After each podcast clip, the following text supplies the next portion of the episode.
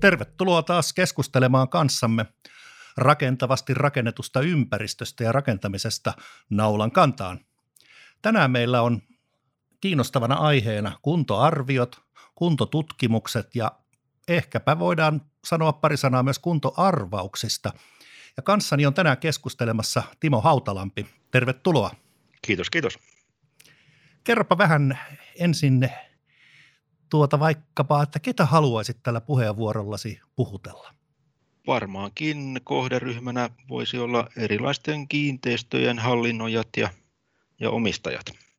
Ja kerrohan aluksi hieman itsestäsi, omasta urahistoriastasi ja miten olet näihin tehtäviin päässyt.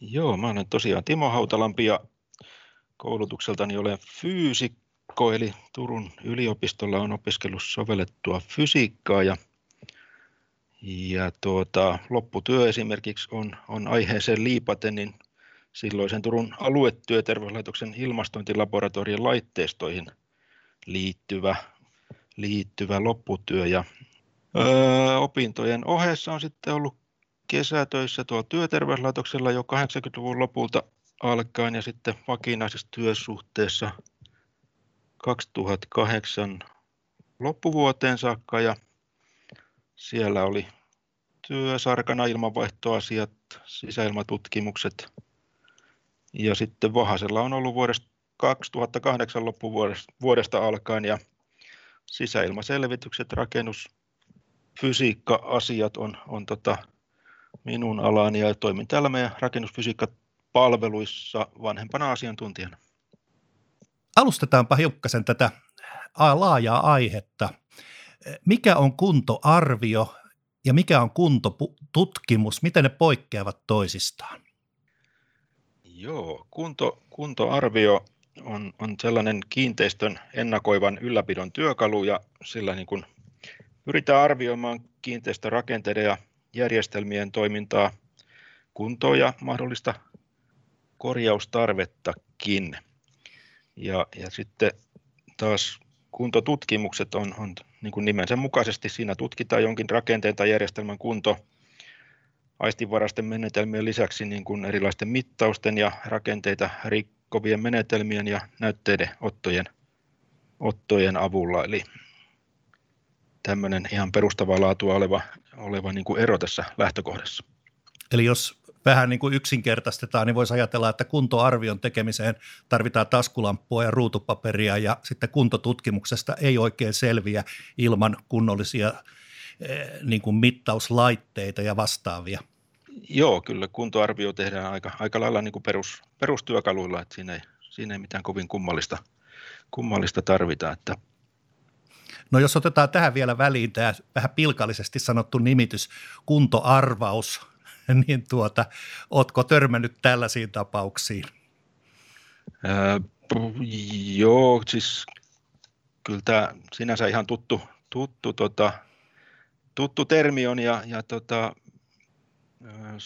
sinänsä niin kuin, kuntoarviossahan niin kuin lähtökohtaisestikin vaikkapa nyt asunto-osakeyhtiössä tutkitaan niin kuin 10-20 prosenttia asu, asunnoista, niin kuin, että saadaan tämmöinen kokonaiskäsitys yhtiön, yhtiön kunnosta, että siinä ei niin kuin mitenkään, mitenkään tota, niin kuin käydä kaikkia, kaikkia asuntoja esimerkiksi läpi tai toimistorakennuksissa kaikkia tiloja, että se perustuu tämmöiseen otantaan ja, ja, ja tota, niin kuin siihen ikään, ikään ja näin poispäin, että, että, että se ei niin kuin kovin syvällisiin tutkimuksiin perustu, niin ei voida olettaakaan tietysti, että tulokset olisi sitten ihan, ihan tota kattavia.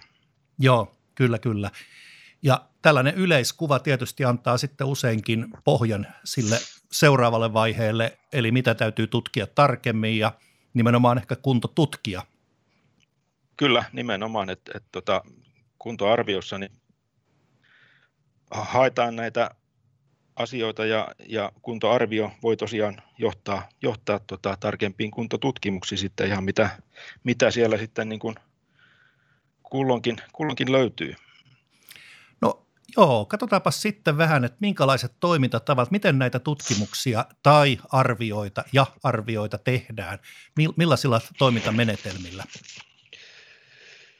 Joo, eli no, kuntoarviossa niin sen laatii rakenne, LVI ja sähköasiantuntija, eli siellä on, siellä on kolme, kolme henkilöä, jotka, jotka kohteella käy ja viettää sitten yleensä kohte, kohde tulee läpikäytyä yhdessä vuor, yhden työpäivän aikana, jollei se kovin iso ole. Ja, ja tota, sen sitten tehdään niin kuin aistivaraisia havaintoja ja tosiaan mietitään niitä laskennallisia teknisiä käyttöikiä ja, ja tota, e, ei tehdä rakenteita rikkovia tutkimuksia ja pistokoe luontoisesti ja, ja lopputulemana sitten tulee muun muassa tämä kunnossapitosuunnitelma seuraavalle kymmenen vuodelle, jotta, jotta esimerkiksi nyt taloyhtiössä voidaan, voidaan sitten ennakoida tulevien, tulevien toimenpiteiden ajankohtia ja kustannuksia. Ja sitten tosiaan kuntotutkimus, se on siinä, että jonkin rakenteen järjestelmän kunto selvitetään tarkasti, rakenteita voidaan joutua rikkomaan ja, ja tuota, näin poispäin. Ja, ja tota, kuntotutkimus voi kohdistua esimerkiksi johonkin teknisiin järjestelmiin, vesijohtoihin, viemäreihin tai johonkin rakenteisiin, vesikattoon tai ulkoseiniin. Ja, ja tota, sitten niin kuin ehkä semmoinen lajimmillaan tämä kuntotutkimus voi olla esimerkiksi tuo rakennuksen kosteus- ja sisäilmatekninen kuntotutkimus, jossa sitten käydään, käydään niin kuin koko rakennus läpi näihin sisäilman laatuun vaikuttavien tekijöiden osalta ihan, ihan vesikatosta sinne perustuksiin saakka. Kuulostaa siltä, että varsinkin tutkimuspuolella niin tämä kirjo on melkoinen. Että voi olla hyvinkin Joo. erityyppisiä. Joo, kyllä, kyllä. Ja laajuudet on hyvin, hyvin erilaisia, että, että joskus, joskus voi olla, että tutkitaan hyvinkin pientä, pientä osaa rakennuksesta esimerkiksi nyt jos jossakin tilassa on oireiltu, niin asiakas voi ainakin aluksi pyytää tutkimaan vai jotain tiettyä, tiettyä pientä osaa rakennuksesta, ja, ja tota, mutta vaihtelevasti sitten, että voi olla, voi olla isoja kiinteistöjä tai useampiakin sitten tutkimuksen kohteena. Joo. Minkä tyyppisiä arvioita ja tutkimustoimenpiteitä, menetelmiä, niin sä oot tottunut tekemään yleensä? Joo, no meillä nyt yleensä tutkitaan tuosta sisäilmanäkökulmasta asioita ja, ja tota, oikeastaan jakautuu ehkä kahteen erilaiseen osaan työkuvaa, eli on joko sitten kohteita, joissa, joissa tota, niin kuin epäillään, että on, on jonkun tyyppistä sisäilmaongelmaa, ehkä on kokemuksia siitä, että tiloissa oleskelu aiheuttaa oireilua, taikka sitten on, on tämmöiset niin kuin, ö, ö, peruskorjausta varten tehtävät tutkimukset rakennuksessa. Ne tietysti voi liittyä sisäilmaongelmiin tai sitten ei, että haetaan niin kuin korjaussuunnittelulle riittäviä lähtötietoja, että saadaan tehtyä onnistuneita korjauksia. Tämä kuulostaa myös siltä, että näiden tutkimusta ja arvioiden avulla niin voidaan harrastaa niin sanottua täsmärakentamista, eli tehdään just se, mikä tarvitaan, eikä yhtään muuta, eikä mitään yli. Joo, tämä on, tämä on se juuri, juuri mihin, mihin niin kuin kunnollisilla kattavilla riittävän laajoilla tutkimuksilla päästään, eli saadaan niin kuin sille suunnittelijalle riittävät lähtötiedot, eli, eli tota, niin kuin puutteelliset tutkimukset voi pahimmillaan johtaa siihen, että joitakin asioita jää niin kuin kokonaan huomaamatta tutkimuksissa ja sitten myös suunnittelussa, tai sitten, sitten jotain asioita tulee selvitettyä liian kevyesti, eli, eli tota, esimerkiksi sitten suunnittelija voi, voi joutua niin kuin suunnittelemaan niin sanotusti varmuuden pää, varman päälle niin kuin liian laajoja korjauksia, mitkä sitten olisi voitu, voitu niin kuin tarkemmilla tutkimuksilla välttää. Just. Mistä voidaan tietää ja missä vaiheessa yleensä selviää se, että, että kuinka laajat arviot ja tutkimukset ovat tarpeen? Joo, sehän onkin aika, aika niin kuin hankalaa, hankalaa tietää aina, aina niin kuin etukäteen. Tietysti jos nyt vaikka on tiedossa, että kohteessa on laajalti oireilua, niin, niin tota, silloin voi arvata, että, että tota, joudutaan tekemään aika kattavia tutkimuksia, mutta, mutta tota, useinhan se sitten vasta, vasta niin kuin selviää siinä tutkimusten aikana, että mitä, mitä joudutaan tekemään. että kyllähän pääosin ennen tutkimuksia tehdään, tehdään niin kuin ajatus siitä, että mitä, mitä nyt on tarpeen kohteella tehdä tutkimuksia, mutta se ajatus sitten saattaa kyllä siinä matkan varrella muuttua, kun rupeaa, rupeaa asioita paljastumaan tutkimusten, tutkimusten myötä ja sitten on varmaan, tai hyvin usein ja melkein pääsääntöisesti onkin sitten tarpeen muuttaa sitä tutkimussuunnitelmaa siitä, että mitä, mitä tullaan tutkimaan. Joo, se on ihan totta. Kyllä täytyy sanoa, että korjausrakentamisessa ja suunnittelussa myös, niin, niin semmoinen hyvä yleissääntö on, että vanhassa rakennuksessa niin ei voi tietää ennen kuin avaa ja katsoo. Että, tämä kuulostaa erittäin tutulta sikäli. Kyllä, juuri näin. Ja, ja tota, sen, sen, senpä vuoksi niin näiden meidän hommien esimerkiksi niin kuin kilpailuttaminen on aika, aika tota, haastavaa, taikka, taikka kiinteän hinnan antaminen sillä, että mitä se rakennuksen tutkiminen nyt sitten tuleekaan maksamaan, kun, kun ei oikein tiedä, tiedä, mitä siellä on odotettavissa. Miten nämä muuten yleensä tarjotaan? Onko se aikapalkkiosysteemillä ja sitten joku arvio siitä, että näin ja näin paljon kaikkiaan tulisi menemään, mutta... Joo.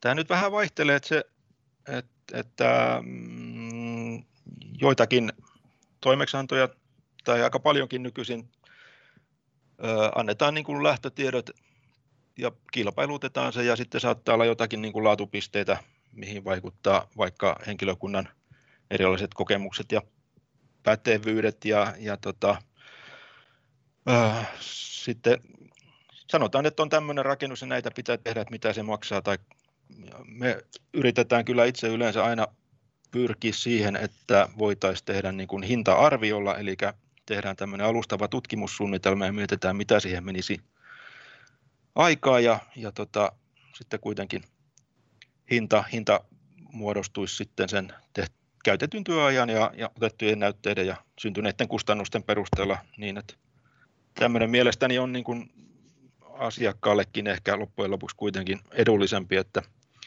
jos se kiinteä hinta pitää antaa, niin sitten yleensä siihen joutuu sitten jät- laittamaan vähän semmoista, semmoista varaa, että ei nyt ainakaan tappioksi joutuisi hommaa sitten tekemään. Niin, ja asiakas ei varmaan ole mielissään, jos hän joutuu maksamaan toteutumattomasta riskistä. Niin, kyllä, aivan totta. Joo. No kun kerran nyt hinnasta puhutaan tässä yhteydessä, niin, niin minkälaisista summista yleensä puhutaan, kun tehdään kuntoarvio eh, tai kuntotutkimus? Arvaan, että tässä on valtava skaala, mutta jotain tämmöistä hintahaarukkaa.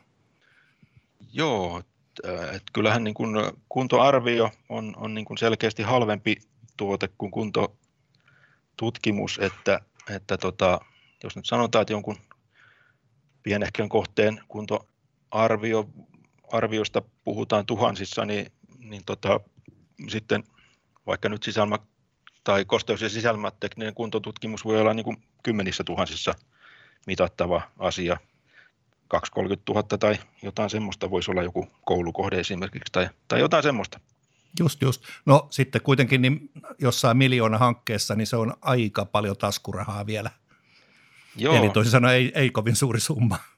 Joo, sehän on ihan niin kuin budjetissa niin hyvin merkityksettömän pieneltä tuntuva summa ainakin näin niin kuin konsultin näkökulmasta ja sitten kuitenkin niin kuin niiden tutkimusten perusteella tehdään isoja isoja päätöksiä, että jotenkin tuntuu, että niissä, niissä säästäminen on niin kuin säästämistä väärässä paikassa, mutta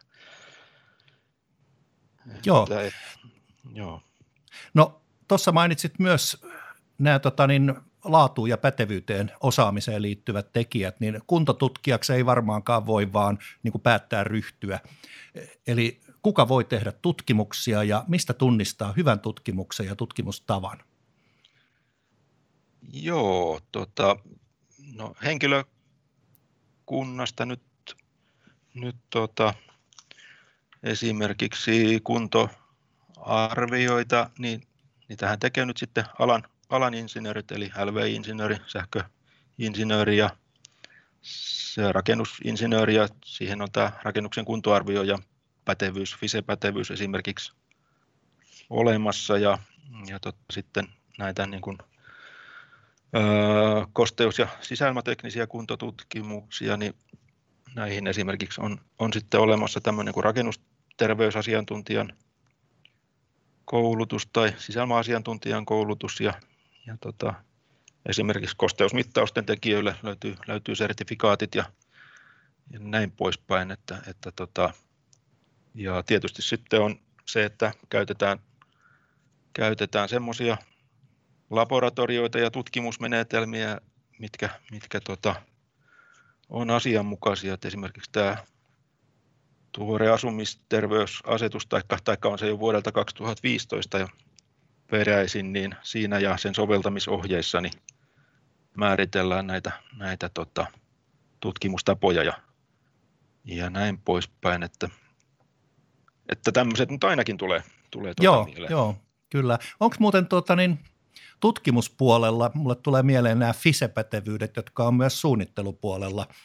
Suunnittelupuolella niin ne FISE-pätevyydet ei välttämättä riitä esimerkiksi rakennusvalvonnalle, vaan siellä saatetaan pyytää vähän vankempaa tietoa, että no näytä nyt, mitä sä oot viime vuosien aikana suunnitellut. Mitäs tutkimuspuolella? Merkitseekö FISE-pätevyys, onko sillä suurempi painoarvo?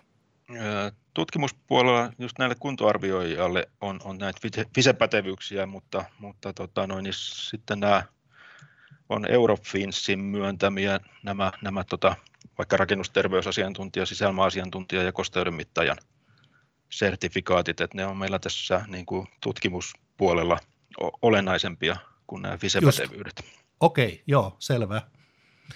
No, oot tehnyt tätä hommaa kohtuullisen paljon, niin minkälainen kuva sulle on jäänyt? Tutkitaanko yleensä rakennuksia tarpeeksi?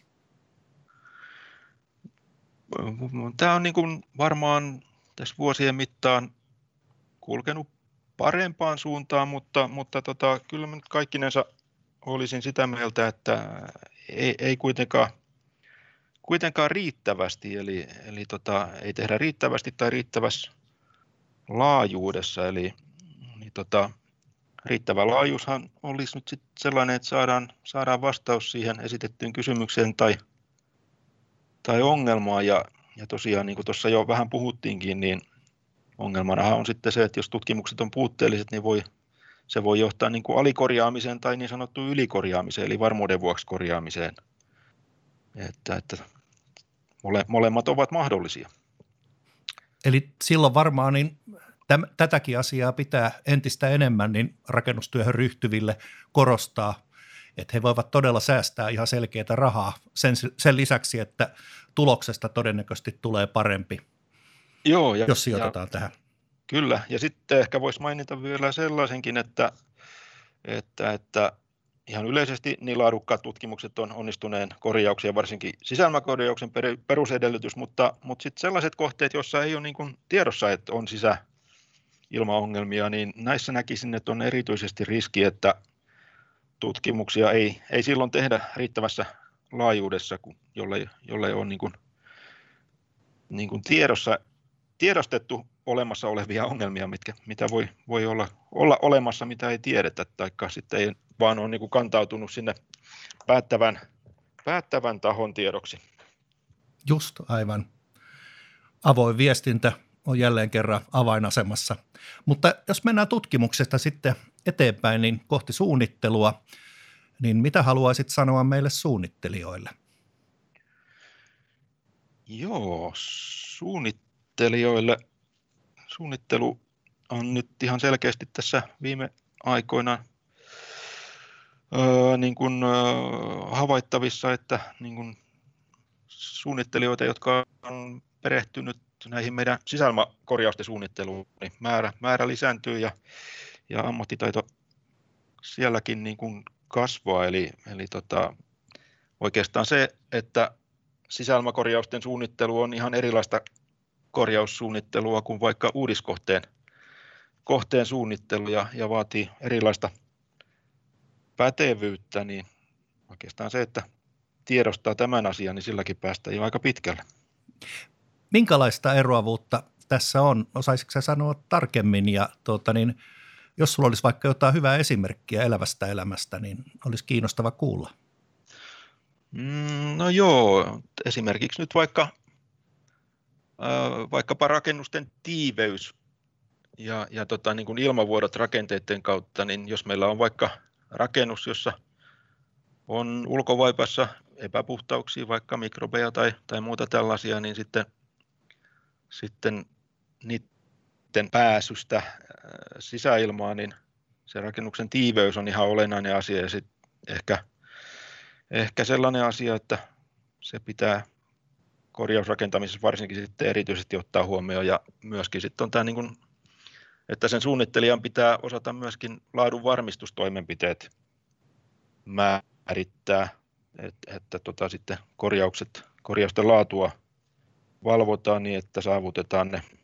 Ja vaikka nyt tässä tiiveyden kohdalla, niin että tehdään riittävät merkkiainekokeet siitä, että rakenteet on tiiviitä. Todetaan ensin mallihuoneessa, että tehdyt ratkaisut on onnistuneita ja sitten tarvittaessa korjataan korjaustapoja tai työmenetelmiä ja, ja tota, sitten toteutetaan ne sitten kattavasti kaikissa. Ja mahdollisesti vaan riittää sitten tehdä, tehdä tuota laadunvarmistusta sitten satunnaisesti sen jälkeen, kun on mallihuoneessa haettu, haettu ne asiat kuntoon. Ja monia muita asioita korja, äh, tällaisessa korjausrakentamisessa, vaikka, vaikka kosteusasiat, jos korjataan vanhoja rakennuksia, niin siellä voi olla, voi olla hyvinkin erilaiset materiaalit vaikkapa alapohjista ja maanvastaisissa seinissä, mitä nykyaika, nykyaikana laitettaisiin, että vaikkapa herkästi kosteudesta vaurioituneita, vaurioituvia materiaalia tai esimerkiksi PAH-yhdisteitä sisältäviä vedeneristeitä ja, ja näin poispäin. Ja esimerkiksi näiden kosteusasioiden kanssa niin pitää suunnittelija joskus pystyä suunnittelemaan sitten rakenteita vaikka missä, missä siitä kosteudesta ei päästä kokonaan eroon, vaan niiden rakenteiden pitää sitten kestää se kosteusrasitus, joka niihin kohdistuu. Just, joo. Ja sanoit, että tämä suunnittelijoiden ymmärrys asiaan on lisääntynyt vähitellen tässä. Onko sulla semmoista vaikutelmaa, että, että mahdollisesti niin konserniyhteistyöstäkin voisi olla hyötyä. Meillä esimerkiksi Innovarkissa niin tietämys tästä asiasta voisi kasvaa vielä – Joo, ilman muuta varmasti on, on hyötyä puolin ja, ja toisin, että kaikin puolin aina, aina tota, yhteistyö ja tiedonvälitys on, on, tota, on paikallaan. Että nyt esimerkiksi tämän on huomannut, meillä on yksi, yksi koulukohde tässä, jonka korjaukset on parasta aikaa menossa ja pidetään tiivistä yhteydenpitoa tutkijoiden ja suunnittelijoiden kesken ja omistajatahon ja urakoitsija ja tehdään laadunvarmistuksia ja näin poispäin, niin siinä, siinä tota oppii, oppii sitten ajattelemaan asioita ehkä muutakin kuin siltä omalta kannalta. Että vaikkapa nyt sitten, että minkälaisia tutkimuksia pitää tehdä, että se suunnittelija saa lähtötiedot korjausten suunnitteluun ja sitten taas suunnittelija ehkä miettimään, että, että täytyy myös niitä laadunvarmistuksia sitten miettiä ja, ja tota, näin poispäin. Ja tietysti loppukäyttäjä aina siellä mielessä ja kustannusten kurissa pysyminen ja näin poispäin.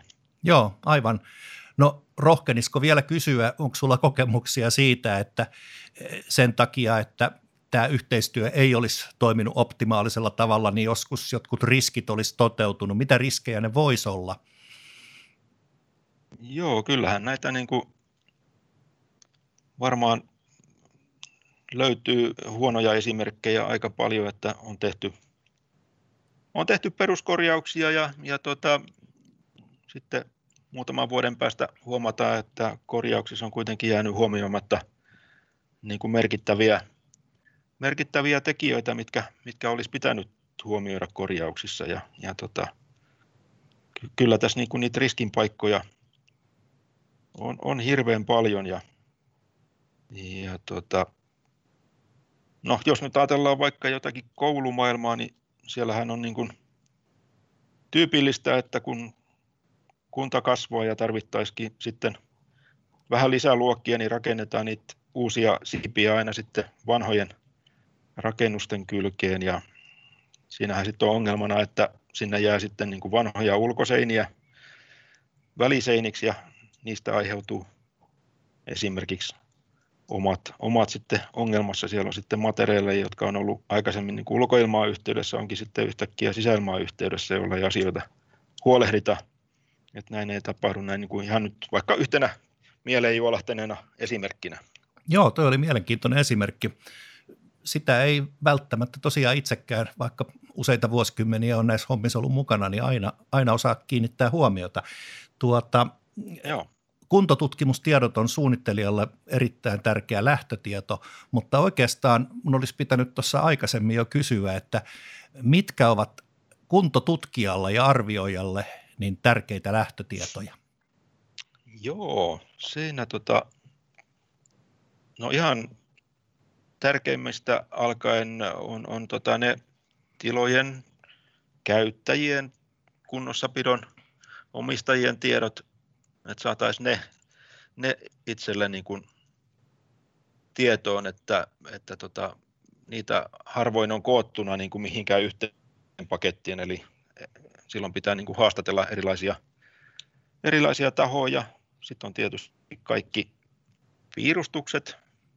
Yleensä aina löytyy jonkunlaiset pohjapiirustukset, mutta esimerkiksi sitten rakenneleikkauksia välttämättä, välttämättä ei enää, enää löydykään ja silloin aina se lisää sitä riskiä, että, että tota, jotain olennaista jää, jää havaitsematta, että jos rakenteita pitää niin kuin selvittää niin kuin siltä pohjalta, että on tämän ja tämän ikäluokan rakennus, että sen, sen välipohjat vaikka nyt sitten on todennäköisesti tämmöisiä, ja, taikka ainakin se lisää sen selvittämisen työläyttä. Että, ja tota, tietysti sitten kaikki, kaikki tota vanhat vesivahingot ja vanhat tutkimukset, mitä on tehty ja yleensä kaikki tämmöinen historiatieto, niin se on, se on aika tärkeää. Joo, kyllä, kyllä. Tässä jo useassa kohtaa tuli selvästi ilmi, että viestintä on erityisen tärkeää, kun tätä tutkimustoimintaa tehdään jo ihan alkuvaiheessa, että voidaan nämä tutkimukset perustella ja sitten tietenkin jatkossa suunnittelijoille, rakentajille niin edelleen. Ja myös sitten käyttäjille, koska usein vanhoissa rakennuksissa, korjausrakentamisessa on ne käyttäjätkin mukana – Kyllä. Mitäs, mitä me voitaisiin vielä kertoa tästä viestinnän osuudesta? Miten sitä käytännössä tehdään? Onko esimerkiksi kuntotutkijaporukalla niin jotain erityistä viestintähenkilöä, yhteyshenkilöä vai täytyykö tuota jokaisen kuntotutkijan itse olla taitava viestimään? Joo, kyllä se nyt yleensä niin menee, että siitä, siitä tota tutkijaryhmästä sitten joku joku on se, joka niitä tutkimuksia esittelee ja, ja näin poispäin, että, että, että sitten tavallaan, jos puhutaan sitten korjausten aikaisista viestinnöistä, niin Vahaseltahan löytyy näitä remppakavereita, jotka sitten esimerkiksi isommissa linjasaneerauksissa voivat toimia niin kuin tämmöisenä tiedonkulkuväylänä asukkaiden ja asukkaiden ja, ja tota, korja, korjausten tekijöiden välillä, mutta, mutta tota, kyllä sisäilmaihmiset yleensä sitten itse, itse on niitä, jotka, jotka näistä tuloksista sitten kertoo, kertoo tota, tilaajille tai tilojen käyttäjille tai asukkaille. Joo, se on hyvä, hyvä tietää, että on myös semmoisia ihmisiä tiimissä mukana, jotka pystyy selkokielisesti vähän vaikeampiakin termejä selostamaan ja varsinkin kuvaamaan, että mikä, mikä näiden merkitys oikeastaan arkielämässä on. Joo, se on itse asiassa niin kuin, se on ihan oikeasti niin kuin haaste näissä meidän, meidän töissä, että, että tota, asiat, jotka niin kuin meille kun toimitaan niin kuin jatkuvasti näiden asioiden kanssa on niin kuin itsestäänselviä, niin, niin että se maalikkoihminen, ihmiselle se ei sitä sitten välttämättä kuitenkaan ole, ja sitä aina pitää miettiä sitä vastaanottajaa, että, että tota, niin kuin minkälaista kieltä nyt siinä sitten pitää käyttää, että asia, asia menee perille. Joo.